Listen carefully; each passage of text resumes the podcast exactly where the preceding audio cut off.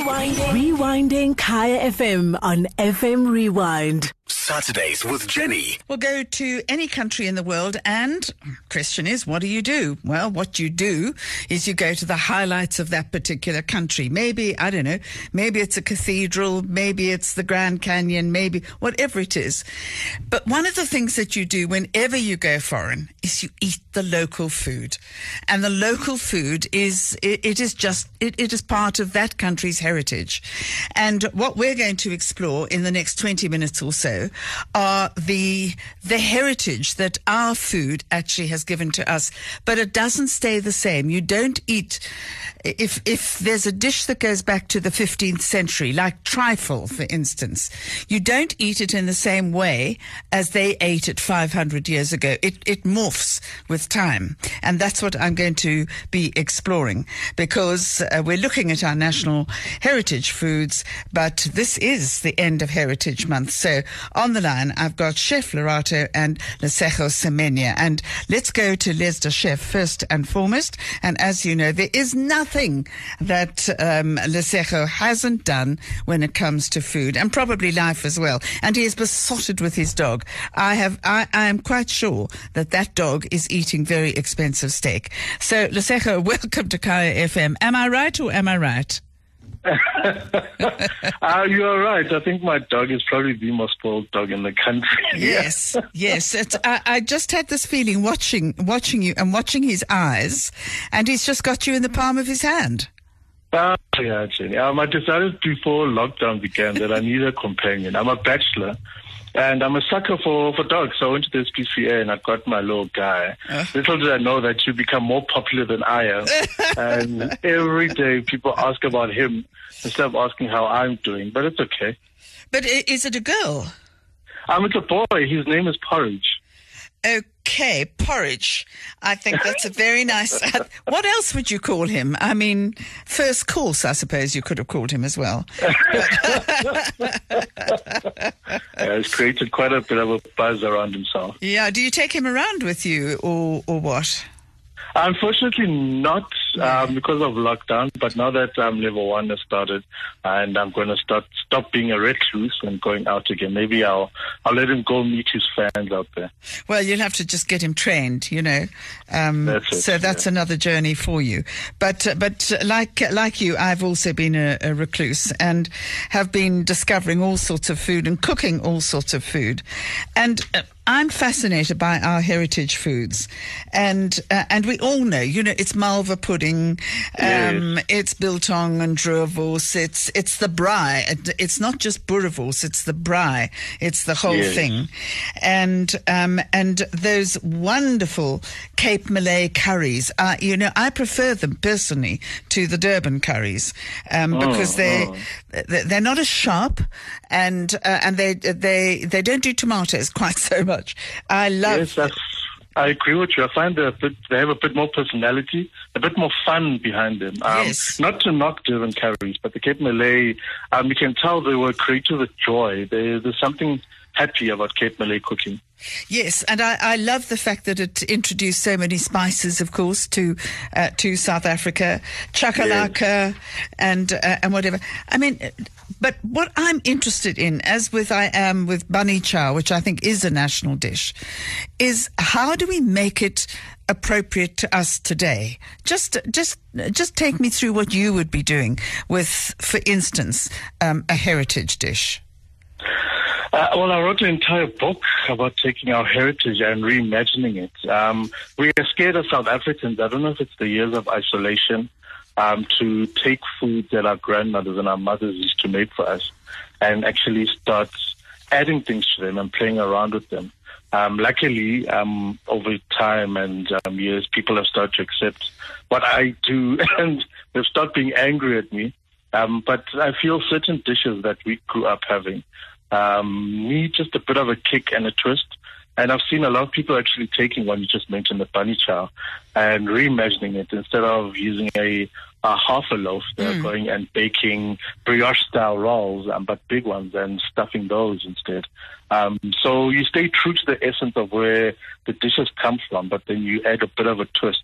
And another thing is, um, South Africa is actually regional when it comes to cuisine. You're not going to get um, the same food in Limpopo, for example, that you would get in the Eastern Cape. And um, I think that we need to also start embracing that as a concept that our food is regional. Like when you go to France uh, and Italy, for example, the south is different from the north. Sure. It's the same with our cuisine, and we need to start um, embracing that a bit more and celebrating how different our foods are. Um, according to where um, we are located in the country. Well, I mean, if you remember, I interviewed you when your book came out, and I just was raving about the, the African feel to Joburg instead of, you know, the great tower Yes, blocks and yes. things. Those wonderful murals that um, uh, those incredibly talented photographers. And that's also taking heritage. Joburg on its own is a melting pot of various heritages. Um, there's so much happening here. And what I wanted to show was how much um, of a diaspora we have in Joburg on its own. Mm-hmm. That's why I did my book that way, to show mm-hmm. you that there's cuisine here. But because of all the nomads and people who travel to Joburg and leave and come back, our food here in Joburg is also very unique on its own. And that on its own is also something we need to celebrate. Yes, and, and, and I'm so pleased that you've brought up the, the, the heritage of regional food because if you do look at KwaZulu Natal, undoubtedly the dishes that that everybody eats, it, it, it is the, the Indian curry or the curry that was brought Yes. in by the, by the workers what uh, one and a half centuries ago, uh, and has now been adapted and um, and uh, it has changed because we've got local ingredients. Yeah, and um, it's also um, not just adapting; it's also starting to mix in with the local cuisine. Yes. For example, now you'll get a curry, but then someone will serve it with opoto, um, krummelpap, um, we would say in Afrikaans. Um, down in the Eastern Cape as well, you'll have them umngqusho or separate beans, but then it will be served with something that would be um, contemporary, like a fillet or something. Yes. Um, and that's what I'm loving um, right now in the industry, that we are starting to play around with it. In the past, it wasn't um, played around as much. Heritage Day would be typically cooked food that is done the way our grandmothers used to do. But now people are starting to step out of that bubble a little bit, but they're still staying true to the flavors and uh, authenticity of our cuisine. So, what would you do, for instance, with with malva pudding? Now, everybody loves malva pudding. Some people serve it with cream. Some people do it with custard. Some people do this. Some some people put syrup on it, etc. etc. What would you do with malva pudding? I would go full chefy, um, which would be to actually make discs of it before soaking it in that um, awesome syrup that stays on your hips forever.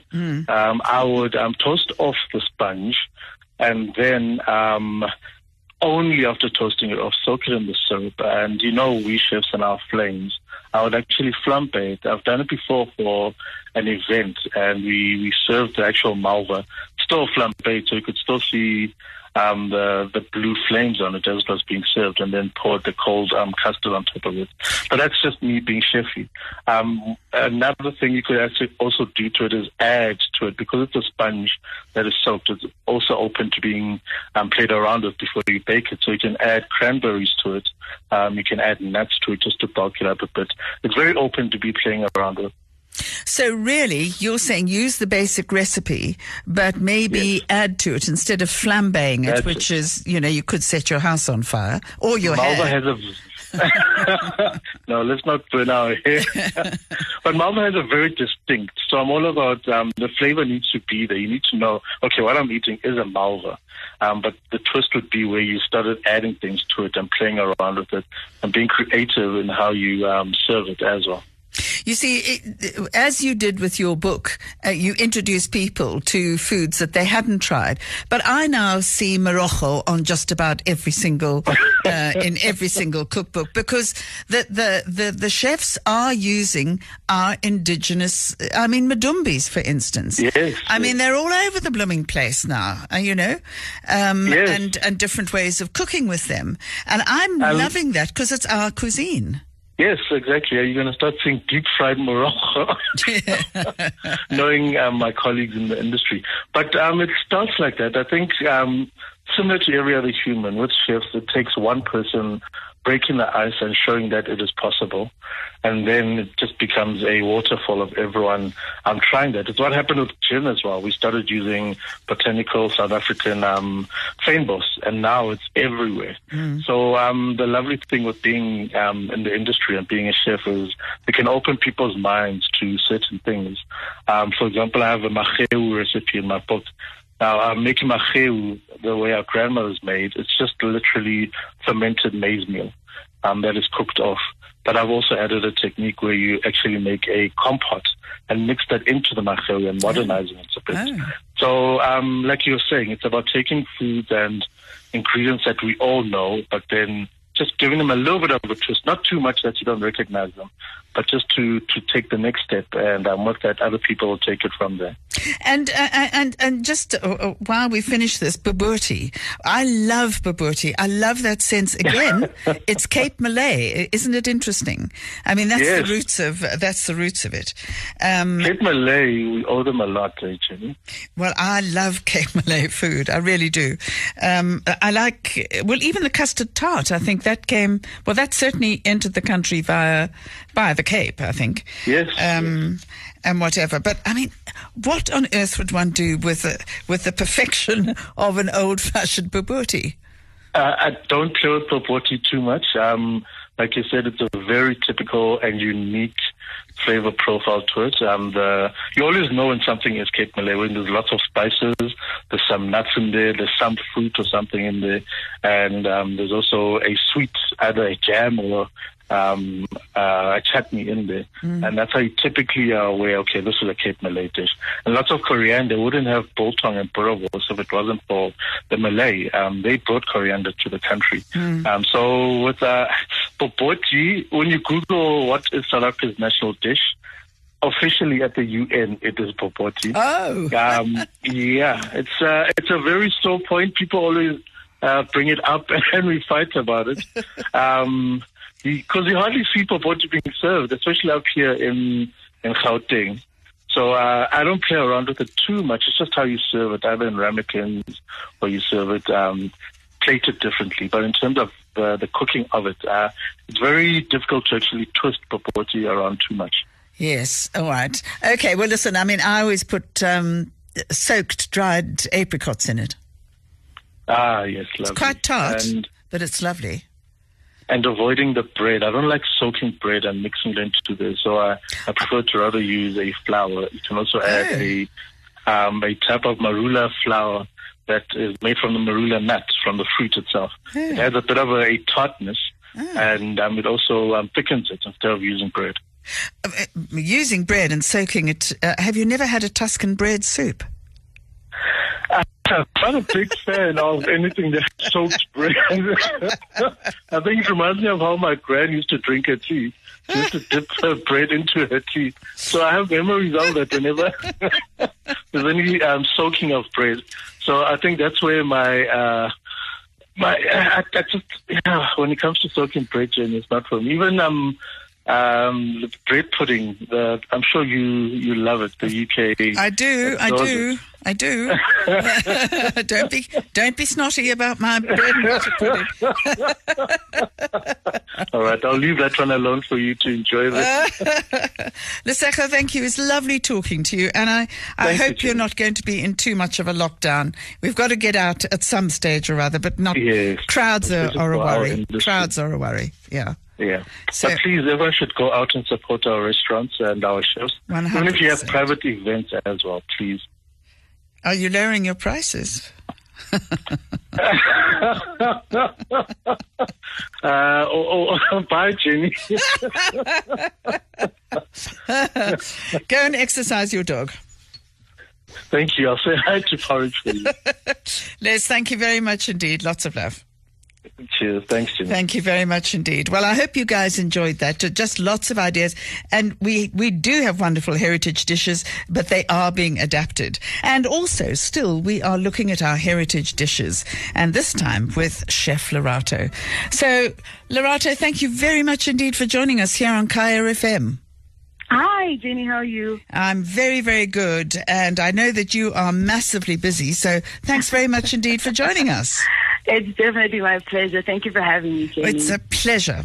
D- d- tell me what you, you what do you think is is a heritage dish, um, a South African heritage dish? What comes to mind when you think about our heritage? Um, definitely, what comes to mind when I think of our heritage is uh, my mom's creamy samp. I think when I think of, I won't lie, when I think of heritage, I always know that I probably come home to her cooking of creamy samp and tripe, and and that for me is definitely what stands out. Because to be honest, Jenny, I can't stomach uh, chicken feet, so that is definitely not my thing. And uh, pork trotters as well, I can't mm. do it. So mm. definitely for me, when I think of heritage, I have to think of mohodu tripe tripe and creamy samp. But that but that is pretty traditional, isn't it? Yes, no, definitely it is. It, it, definitely is. Yeah. So so do you think it's a national heritage dish? Because we, we were just talk I was just talking to Lesego, and yeah. uh, and we were talking about the variations between say Free State food and KwaZulu Natal mm. food and the heritage yeah. dishes you get. I mean, I like it that you get uh, different food in different parts mm. of the mm. country. Mm. But do you yeah. think we would get your dish, it sounds interesting, um, throughout South Africa? Uh, definitely. I mean, tripe is eaten throughout South Africa. Yeah. Um, it's just that I think certain areas embrace it and certain areas don't. Uh. Um, you know, and, and that's something that as South Africa, I think we need to start kind of sitting down and figuring out what exactly is it that is our heritage because it, I think it differs for everybody. Um, I heard you earlier on talking about Cape Malay and also in Durban they've got their bunny chows. Mm. And so I think it just differs with where which part of, of South Africa you're in. Mm. So mm. yeah. But I've I've seen bunny chows served as as cocktails. I mean tiny bunny chows. Yeah. Um, yes. But I mean I I thought it was it was absolutely delicious as a starter. yes. Yeah, definitely. I think what we're trying to do now is taking our heritage and definitely modernizing it and making it um, something that can be had um, in fancy restaurants or in you know, cocktails or, you know, gala dinners and so forth. So it's all about us as chefs looking at our heritage and basically just trying to modernize it so that it's easily accessible and it's not looked down upon, you know, as something that you would have at a certain period or a certain time or event. Yes. So that's that's something that we have to honestly start looking at and, and pushing forward, if anything. And just being proud of uh, proud of it because you, you do have to adapt in yes. in the long run. You do have to adapt. Yeah, I mean, when you think about it, you have to go to certain restaurants to have um, traditional foods. You can't just have it at, at any restaurant. Mm. But when you go to certain countries like Italy and Thailand, I mean, their their traditional foods are in restaurants everywhere you know, it's not like they have to go to certain restaurants to find it. So I think we have to now start looking at doing that where we can honestly have our traditional foods at, at any restaurant and we don't have to go to specific places to find it. And maybe uh, just adapt them and adapt them, yes, yes. modify them, yes. and, and make them look more modern and and kind of appealing so that they're Instagram worthy as well. So yeah. So so Lerato, how would how would you tackle uh, the typical braai? Because I don't see any change coming there. I, I, think that I think there'd be a revolution if the braai was was altered in any way, but maybe added to in some kind of a way. I think right now what's happening is, I mean, people are taking braais and actually not making them as simple as as they used to be, where it would just be your braai meat, your pap, your chakalaka, and gravy, and you call it a day. Now people have beautiful corn salads. They have couscous there. Um, so they're turning that simple braai experience into something that is now very modern. So they're adding and implementing new things, and and also the manner in which um, they braai. They're not just simply putting um, meat on a grill with just salt and pepper pepper. Uh, people are now going out of their way to make sure that their marinade is, is something different. Mm. And like I said, their accompaniments as well. Mm. Now they're just going out of their way to make them more zhuzhed up, more fancy, and and and really more appealing, so that you don't just have your typical with pap. No, no, no. I, th- I, th- I think you're absolutely right, and I also think it depends what you cook um, the meat and and sometimes bread and and whatever. Uh, Exactly. What you know, the, with if it's certain kinds of wood, for instance, you get a different flavour. Yes, yes, yes, definitely. So it's not just your typical charcoal and calling it a day, but actually infusing the flavor from your different woods and your different marinades. And, and yeah, and like I said, the accompaniment as well, as well counts. As, yeah. So, so, so a final question for you, and it's one that I asked Lesego. What would you do with the malva pudding? Um, so for me, yeah, you know, the malva pudding is one dessert that will definitely not be going away or, you know, changing in anytime soon. You really have to take it and embrace it, but also you want to try and keep it as, as simple and as flavorsome as possible. Um, you don't want to confuse people. You know, people need to still know that it's the malva pudding. Um, so what I would typically do is I would leave the malva as is. Maybe um, add um, star anise to the batter or some or cardamom pods. Um, but typically I would leave the malva as is and rather play around with the creme anglaise, the custard. Yes. You know, um, I would like, I, I typically, because my mom makes just typical, you know, custard powder. Uh, but when I'm making the malva, I prefer to make a creme anglaise, which is your custard with the egg yolks and Sure. cream. And it's, and it's rich, but it has good flavor and, and it's a good custard.